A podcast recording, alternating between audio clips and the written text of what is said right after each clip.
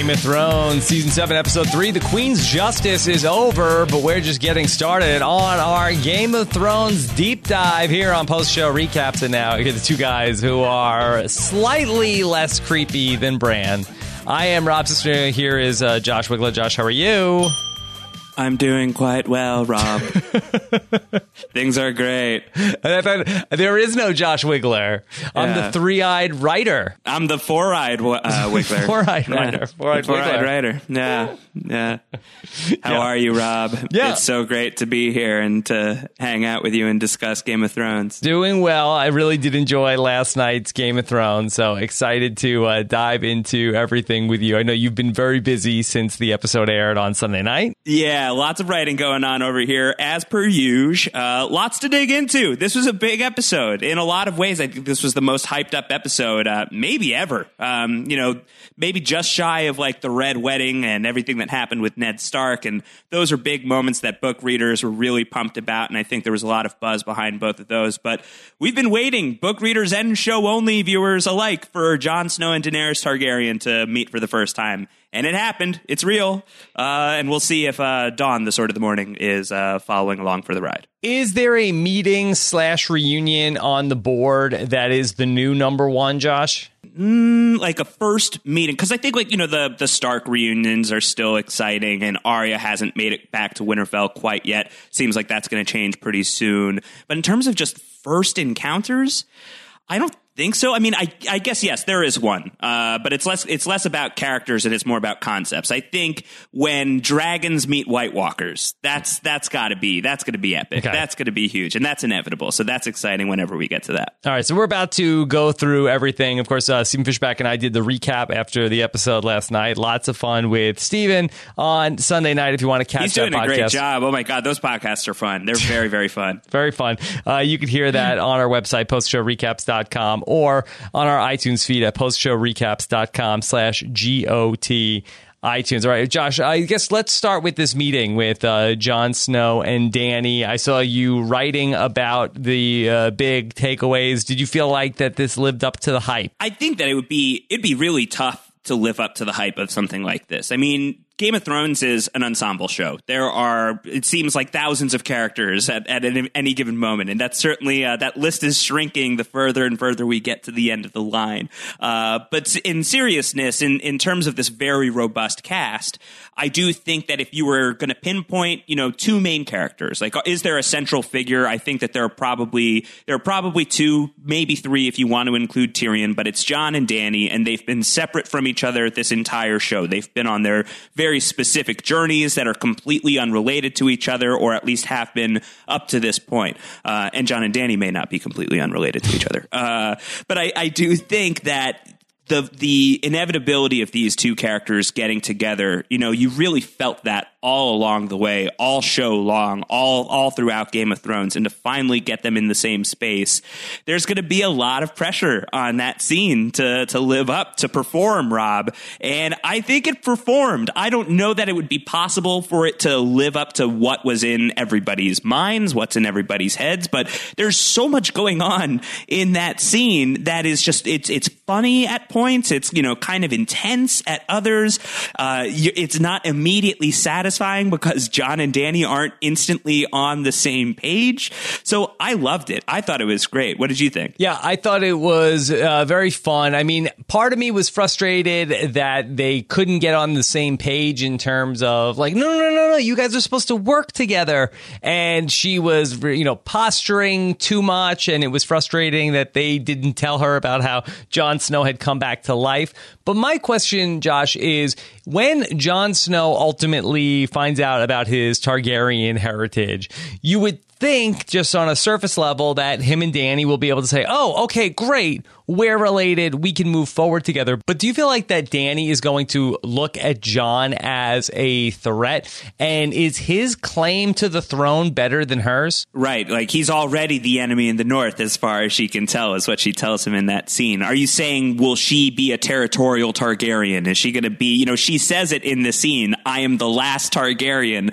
When she finds out that she has to co own that title, which is, you know, one of her many, many, many, many, many titles as Missandei listed out in that really wonderful scene uh, with a really hilarious response from Davos. Is she going to feel threatened by Jon's status as a Targaryen? Is he more uh, legitimate? Is his claim more? Uh, that would depend on is he a Targaryen bastard or not, or is he a legitimate Targaryen and he just doesn't know it? I think that's one of the big X factors surrounding that whole question behind where does Jon come from? How much, uh, you know, what was this a, a really top secret thing? Were there people that did know this? Was this on the level to some degree? I think that that is still in play, and we don't know the answer to that. If he is legitimate, if he is a legitimate Targaryen who just doesn't know that he's a legitimate Targaryen, yeah, his claim would be stronger. Um, but I, I don't know. I think for me, what I'm starting to wonder is how is Jon going to react if and when he finds out that he is the son of Rhaegar Targaryen? If he finds out that uh, that story he tells about how the Mad King, your father, Dany, your father burned my grandfather and my uncle to death, uh, and that those stakes they don't change at all, even with the fact that he's not Ned Stark's son. That's still his grandfather and his uncle he's talking about. What he doesn't know he's talking about is both of his grandfathers are in that scene. One of his grandfathers is burning his other grandfather alive when he's talking about the Mad King killing Rickard Stark.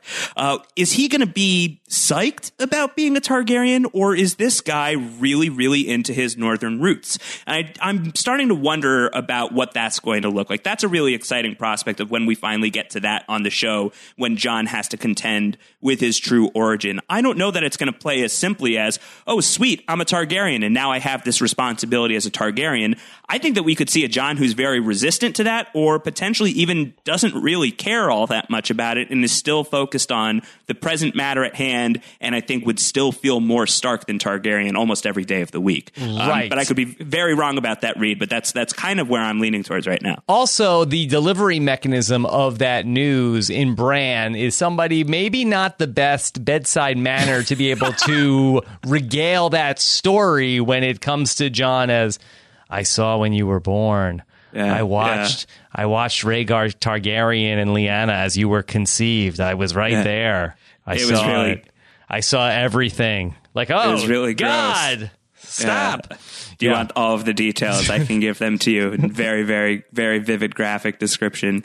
Yeah, Bran's got to work on that. And that that's the thing is like who who knows how Jon is going to get this news. I do think that by the end of this episode, you're getting the sense that Jon is in Dragonstone at least for a little while. I think that he and Daenerys still need to flesh out their dynamic a little bit further, and he's there overseeing some of this mining of the dragon glass. I would imagine for a minute or two. So when is he going to get back to Winterfell and even get that news from Bran?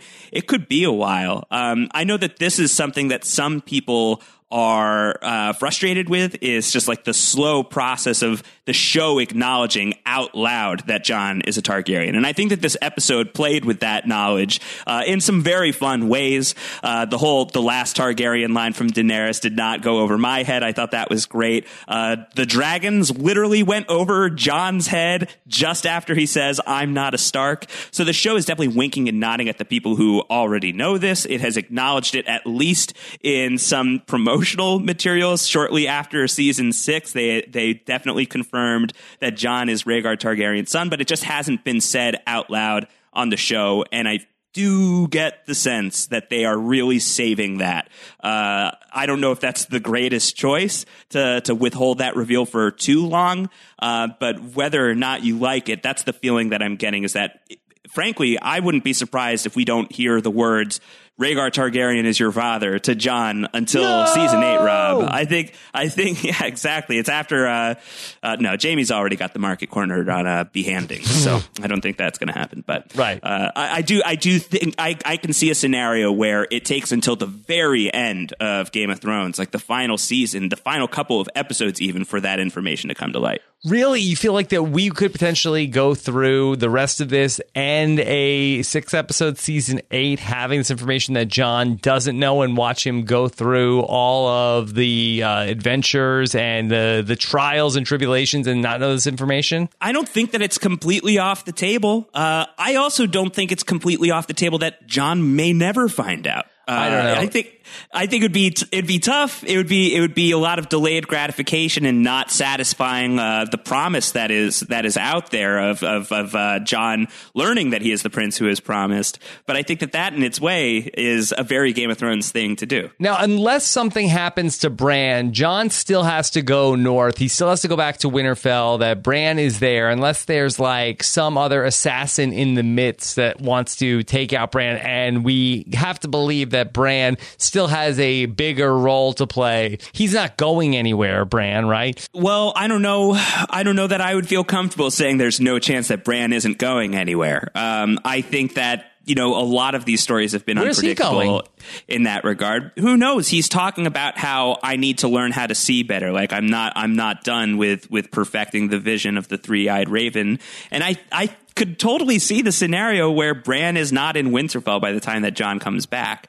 Um, so I, I don't know if it's if it's likely. I would really it's kind of a coin toss for me at this point. I'm so used to getting my heart broken by mm-hmm. Game of Thrones, Rob, that I'm that I'm like emotionally steeled for the possibility that it's going to take a really long time if it ever happens that the show out loud acknowledges who Jon's father is, rather than letting that be something that's understood by the audience and something that's fueling the story beneath the surface, but is never said out loud. I think that that's not an option that's off the table. Uh, but it's also, you know, of course, very likely that Jon comes back to Winterfell and has a very awkward conversation with his brother. Yeah.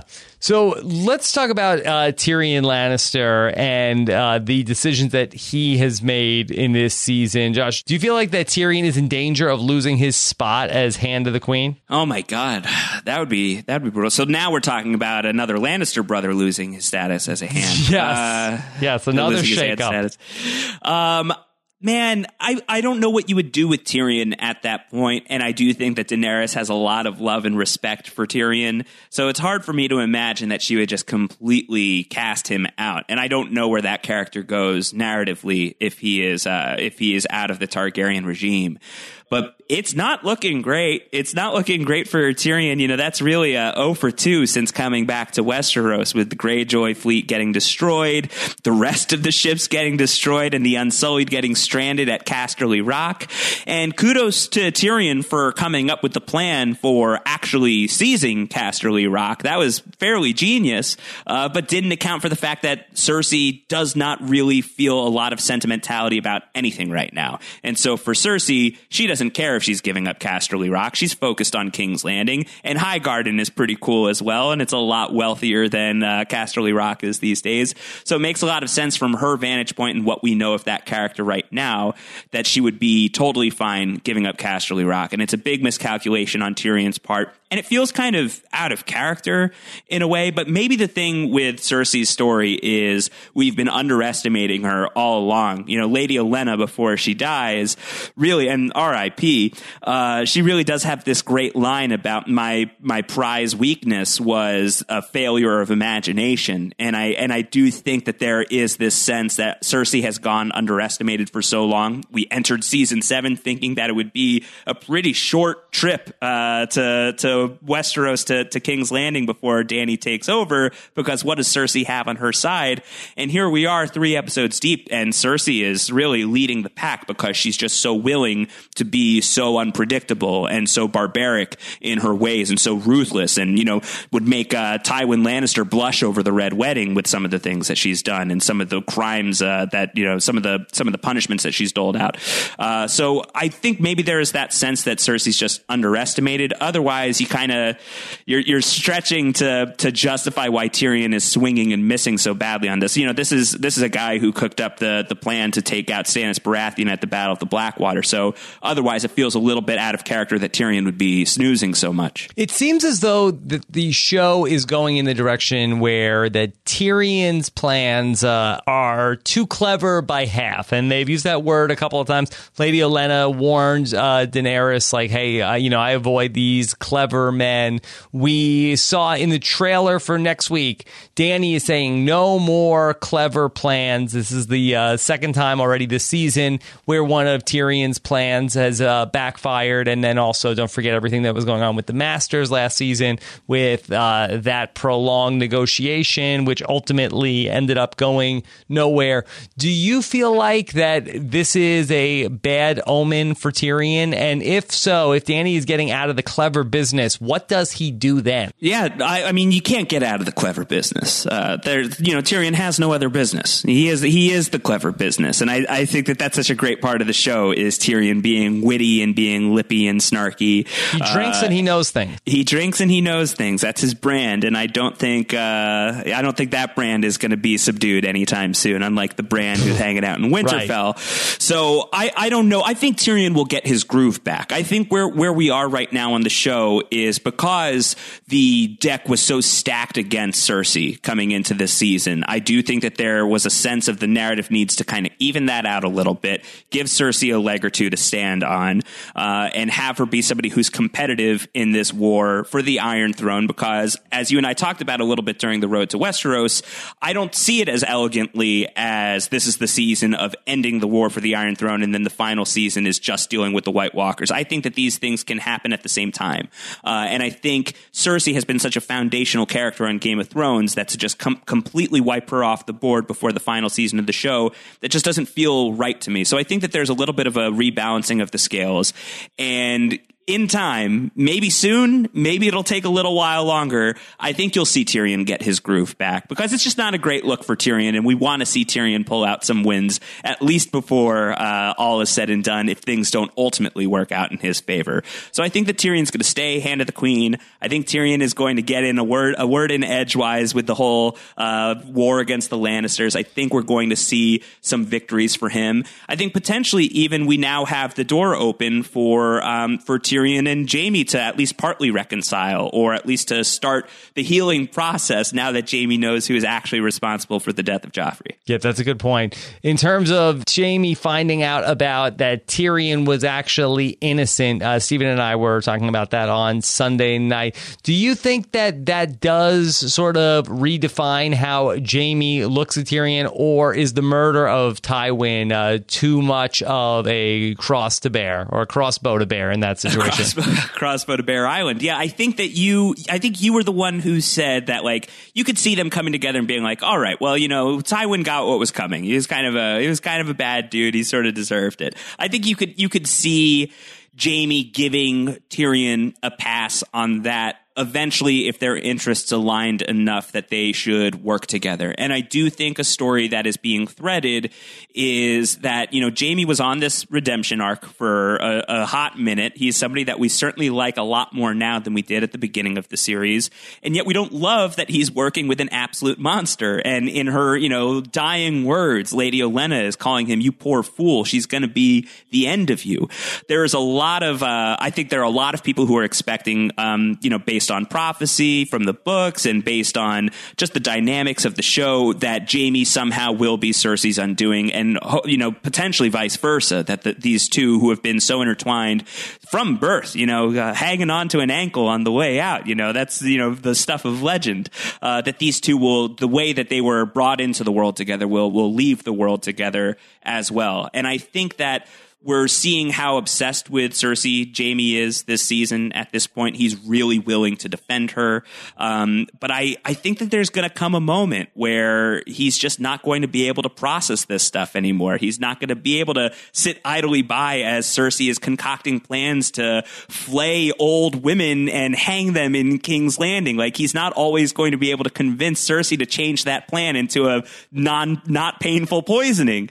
Um, so I, I think that that reckoning is coming at some point, and I think that's where you could see Jaime and Tyrion start to heal some of their wounds. Is if Jaime really does finally, eventually realize that, man, the Cersei's gone mad, and I got to do something about this. I think that's where you'll start to see these two characters heal the rift, and I expect that we'll see something like that before the end of the show. So, Josh, where do you think that fault line is? Is it over Tyrion? Could it be over somebody like Brienne? Is there anything else that Jaime cares strongly enough that he's willing to go to the mats with Cersei? Yeah, I mean, imagine a scenario where they're on the battlefield or the the the war has finally come to King's Landing and Cersei has like, you know, locked herself up in the Red Keep with nothing but an enormous crossbow and a few Kingsguard to keep her company and Brienne is leading leading the charge to come in and to save the day and to dethrone Cersei, and Cersei is about to like shoot her with her gigantic crossbow. Like in that situation, Hold can't on. imagine Is this Jaime. a Brienne is tall joke that we need to have the giant crossbow to take out Brienne? Qyburn made one be- for her too. it could be a mini crossbow if you want. It could be any size crossbow. I think a regular size crossbow would do her in.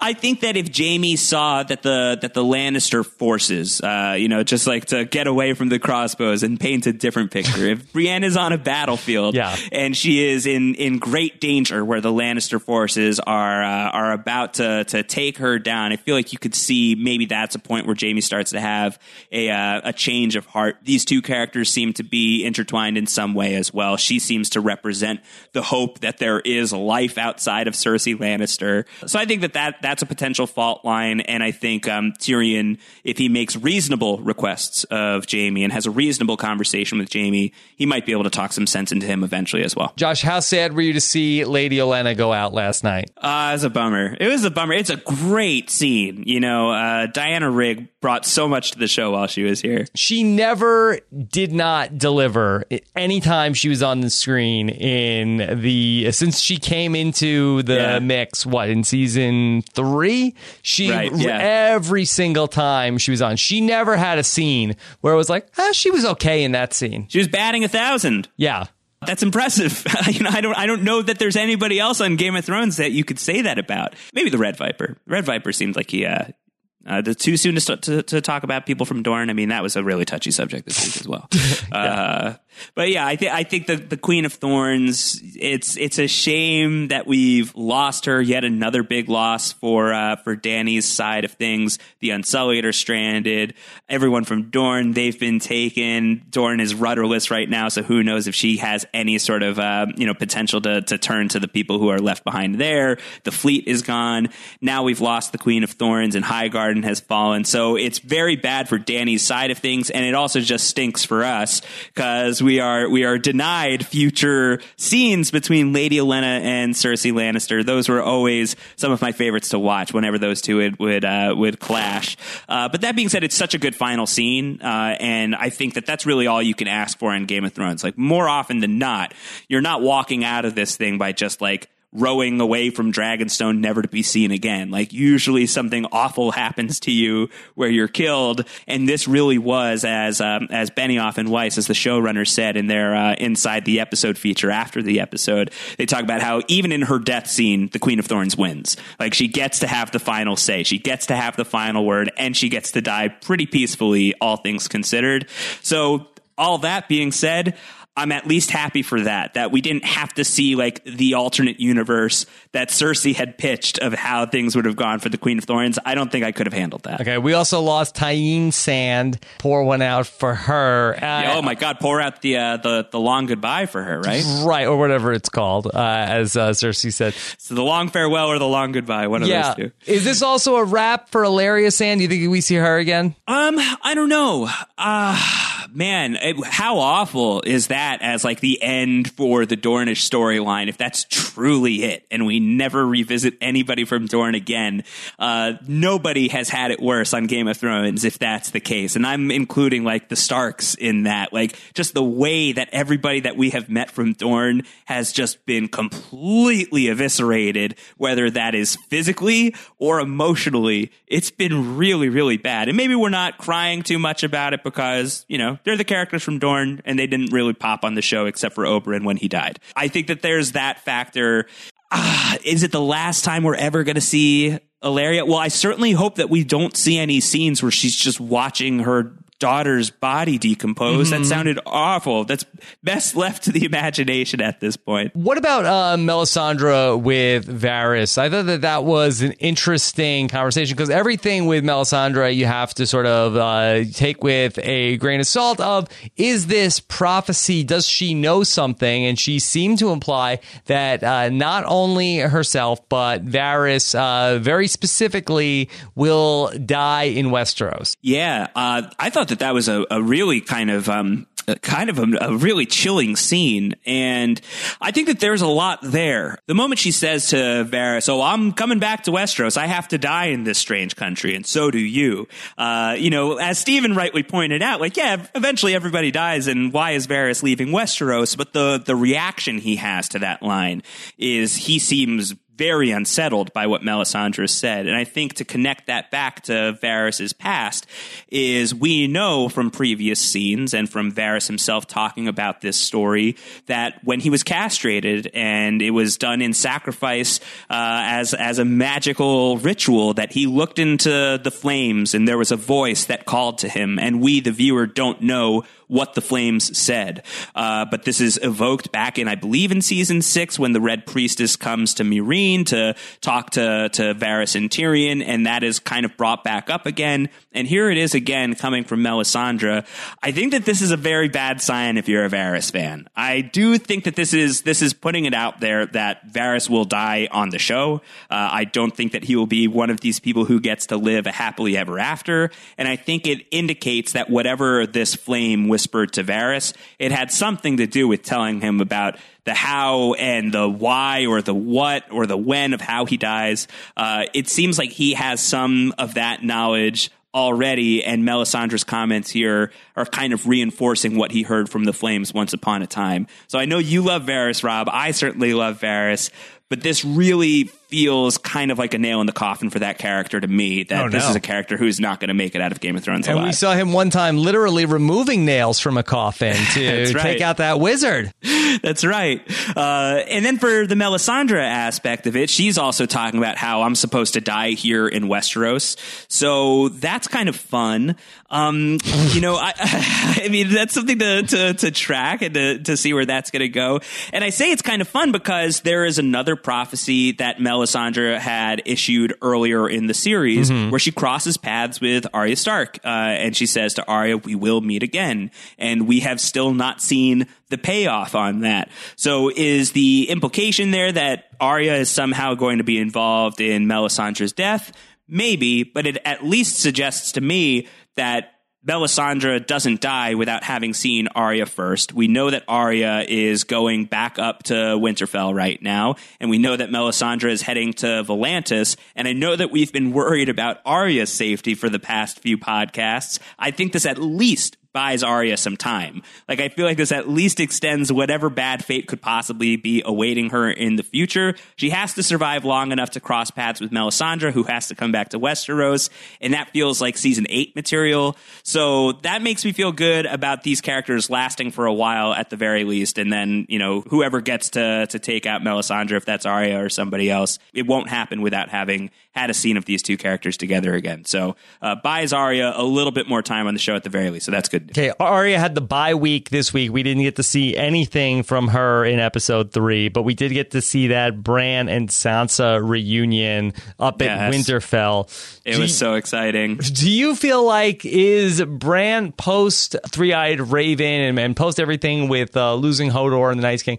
Is he fundamentally a different person now? Yeah, I mean, you, you can under you could understand a little bit of trauma from that experience. Uh, for one thing, for another, you know, if what he is saying is accurate, like imagine living that life of like now I see everything all the time, uh, like you and Stephen were talking about, like the literalization of Littlefinger's suggestion to Sansa of like fight every battle at all times, see every possibility, and nothing will surprise you. That's the life that Bran is very much living right now, and also by his own admission it's hard to see this this clearly. It's hard to see things clearly. He doesn't have um, you know full mastery over his skills yet, and he needs to refine those. But you could imagine someone with that skill set being fairly detached from humanity and potentially eventually being very attached to a tree. Uh, so this could be, you know, the start of like watching Bran be less than human and, and more truly like a three eyed raven and being a little bit more like the Max von Sydow version of the character. So it's a little alarming. I think it's a, it's a little alarming also if you're, if you're still tracking the theories about, uh, Bran the Breaker, which is sort of the antithesis of Bran the Builder, who's the the mythical figure in Westeros who allegedly built the wall and did that in uh, conjunction with the Children of the Forest and imbued the wall with magical properties to keep the White Walkers out. And there is a pet theory among some people that maybe Bran is going to fulfill the opposite end of that destiny and somehow be responsible for bringing the wall down. Uh, that's why people were so fascinated with the uh, the mark that he received from the Night King, and if he passes through the wall, is that going to allow the White Walkers to come through? I have already said why I don't think that that's going to be the case, but you do worry about a guy who is as detached from humanity as Bran is, is as powerful as Bran is, and is also as removed from being like fully in control of those powers as he seems to be so far. So it's alarming. It's alarming. And at the very worst, he's now going to be an incredibly unpleasant guy to be around because he's just going to remind you of like all of the worst things that happened to you. He's going to like bring up all of like your most embarrassing stories. Like Jon, remember that one time you were really sick back in uh, during during that feast where you drank too much and you, you cried because you were a bastard. And Jon's like, okay, we're good. We're good. We don't need to talk about that anymore. Also, Jon, that hot springs with Ygritte up top. High five. Nice job there. Nice job. Yeah, exactly. Exactly. Good work. Get out. Get out of my memories. Leave. Leave this place. Leave this place. Uh, yeah, I, I, I feel like you know with Bran having so much access to so much history of Westeros and uh, now being brought back into the main story in the way that he's been brought back into it. Do you feel like this is a character that can really be around Game of Thrones for too long, or is yeah. this the kind of person that's like just too powerful to have in the mix right now? Well, I'm trying to rack my brain of like, what are some other things that Sansa probably should know? I mean, I feel like there's a lot of good Littlefinger dirt that he should probably be telling her, like, uh, oh yeah, by the way, uh, uh, Lord Baelish that you hang out with all the time. Let me tell you some things about him. He was involved in a lot of bad stuff that maybe you want you might want to know. Remember Dad? Like he had a lot to do with him being dead. You know, he's not the good guy that maybe that you even think he might be a little bit. Definitely not. Uh, but just to go back to Bran traveling through time, that we feel like that he is looking at people at all sorts of inappropriate moments. The irony of all ironies with that, Josh, is the reason that he ended up being crippled was because he ended up walking in on uh, Jaime and Cersei at a most inopportune right. time. So he continued that pattern. It looks like. Oh my god! Yeah. Hey, get out of here. Bran, you got to stay out of people's business. Like, just pick and choose your battles. All right, so we have Bran and Sansa at Winterfell. Josh, do you believe that we are getting Arya back there soon? Yeah, I mean, we can talk about the trailer here, right? Go for it. I mean, she's in the trailer. Uh, you know, there's a it's a blink and you'll miss it uh, moment, but there is there's somebody on a horse that is looking out at Winterfell, and that certainly appears to be Arya Stark to me. Uh, so yeah, I think we're in for two Stark family reunions in a row here, and hopefully this one's a little more emotional than the Sansa and Bran reunion. I feel like that's probably going to be the case. Uh, but Arya and Bran, they might, you know, this might be the person who can really start to to break Bran down a little bit and like get him to open up. Like, oh, you can see everything. I can change faces. Like I can shapeshift. Mm-hmm. So maybe maybe what can you do, Sansa? Yeah, eat lemon cakes like, and uh, you know, well, I could read minds. Make, yeah, make really make really good decisions here as a as a leader. Uh, yeah, so I think Arya coming back with uh, some uh, some mystical mumbo jumbo under her belt uh, or under her face uh, I think will uh, will hopefully make for a, a, more pleasant conversation than what Sansa and Bran had to uh, had to discuss. And what about uh, Theon being picked up? We had speculated about where does he go next. I don't think that we talked about like could his own men just pick him back up and then just be disgusted with him. Yeah, he got picked up by the the one ship that made it out of that disaster alive. Mm. Good for you. Hmm. Good luck for Theon. Uh, yeah, well, you and I talked about that last week of where could we see Theon's story going, uh, and I had floated out my feeling that I that I I feel like Theon's destiny, if he survives the series, lies at whatever is left of Castle Black, or you know, keeping the realms of men safe from the dangers beyond the wall, if the wall exists at that point too. Uh, and I and I just wondered like how would we get there? Like that's my sense of of where a character like that could go. It would be you know the ultimate act for somebody who needs kind of eternal redemption. The the watch is where you go for that. And I think maybe now we have a little bit more of a clue of how that could happen. He's picked up by Iron Islanders. You got to assume that these guys are going to head back to Dragonstone to report back to their boss. Uh, and Jon Snow happens to be at Dragonstone, so I feel like we could be in for a, a, scene between these two guys. They would have a lot to catch up on. Uh, it might not be super pleasant if these two guys cross paths again, but I think if we're trying to figure out where Theon is going and if Castle Black is in the cards for a guy like that, I think uh, the ticket there could be through Jon Snow, and it certainly suggests to me that Theon is going to have a scene at least with Jon. Uh, again, in the preview, it looks like Theon is returning to Dragonstone in one shot, so I think that's something to watch for next week. We were also trying to piece together on Sunday night what happened to Yara. We saw her march through the streets of King's Landing, but it seems like a prisoner that Cersei does not have a lot of use for. I mean, the Greyjoys uh, did not do anything to piss Cersei off at any point during the series, correct? Not that I can recall, not really, but I think that maybe it will be as simple as like, Euron, do whatever you want. Like, you know, you've earned the right to have a gift yourself. Uh, so that's not great news for Yara, given how sadistic Euron seems to be. Um, but I, but I do think maybe we're looking at, you know, kind of like the, you know, if, if Theon went through the whole Reek ringer once upon a time, that I don't know that it's going to be quite that bad for Yara here. Uh, but I do think that we will, we will probably, uh, have a sidelined Yara for a little bit. And hopefully, you know, Theon will be involved in rescuing her at some point. I would like to see those 2 siblings reconcile and reunite, but I wouldn't bet on it either. All right. What about somebody else that we wouldn't have bet on, but here he is who's made a full recovery? Sir Jorah, grayscale is in the rearview mirror. That's ridiculous, right? Like, just straight up, that's, that's ridiculous. Why is that ridiculous? because, like, the, the whole, th- it's also kind of irresponsible, right? Like, you're not supposed to pick your scabs, and the cure for grayscale is picking your scabs. Like, that's, that's ultimately and what the, what the, what you the put some is? sort of an ungent on it as well. Okay. All right. I guess I'm uh, underrating the ungent, the pungent. Nobody ungents. thought of that before. No, no, that was just not uh, something people were doing. But yeah, I think um, I'm not entirely sure what the whole point of doing the grayscale thing was. If all that was going to happen was Jorah was going to meet up with Sam, get his grayscale chiseled off, get some ointment applied, and then he just ships on back to Dragonstone. That to me just feels like kind of like spinning wheels with Jorah Mormont. So uh, I'm not entirely sure why uh, why we did all of that, and I I do find the cure for grayscale to be at least a little tiny bit ridiculous, if not a lot a bit ridiculous.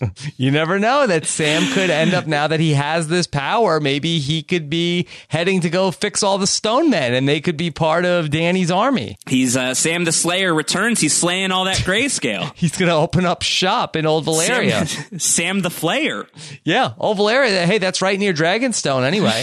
That's true. Uh, well, not really that close, but they're they're connected. Close they're enough. Connected. Close enough. Close, close enough. What do you think about uh, Sam's new job? Uh, it certainly seems cleaner than his uh, Sure, most recent but- gigs. He's he's now the the official Citadel photocopier. But until those paper mites start to uh, bite at your fingers. Listen, once again, I interviewed John Bradley last week. He promised that we had seen the grossest Sam scene of the season so far. So hopefully the book mites So aren't far. going to be that bad. But I mean, I guess that could mean that like. I mean, look, the, the standards are pretty high for just like how nasty those two Sam scenes were. Uh, so the book mites could still be bad. It's just like third place, uh, in compared to, to the, to the, to the duty montage, uh, and also to the grayscale flaying scene. Uh, third place would be uh, appropriate for the book mites, but that could be, you know, first place on just about any other show. So we might be in for some nastiness there. But I do wonder, um, is there going to be something in like one of these books that Sam is like upset that he has to has to you know work on? Is he going to find something in here that's going to be useful to the cause? That's my bet right now. Is like that's the next development for Sam. What is- else is there? I don't know. There's got to be more than just the dragon glass, right? Like there's got to be some other hot, useful tips. I don't know. The other things that we talk about in terms of magic are things about like bringing the wall down. Now, that doesn't seem like something that would be useful for the good guys, but something that would be useful for the bad guys. So I don't know if there's necessarily like some sort of spell to help out the dragons. I, I don't know what else uh, there is that they could figure out that is going to help them in their cause. Well, there's got to be something because why else will Sam eventually leave the Citadel unless he's just here for the rest of the show? And I can't imagine that that's going to be the case. Like, you got to feel like this guy's going to rejoin the battle at some point. So he's got to find something that's going to be important enough to get him back on the road and get him back towards Jon Snow. Uh, otherwise, I don't know why we're continuing to spend time in the Citadel.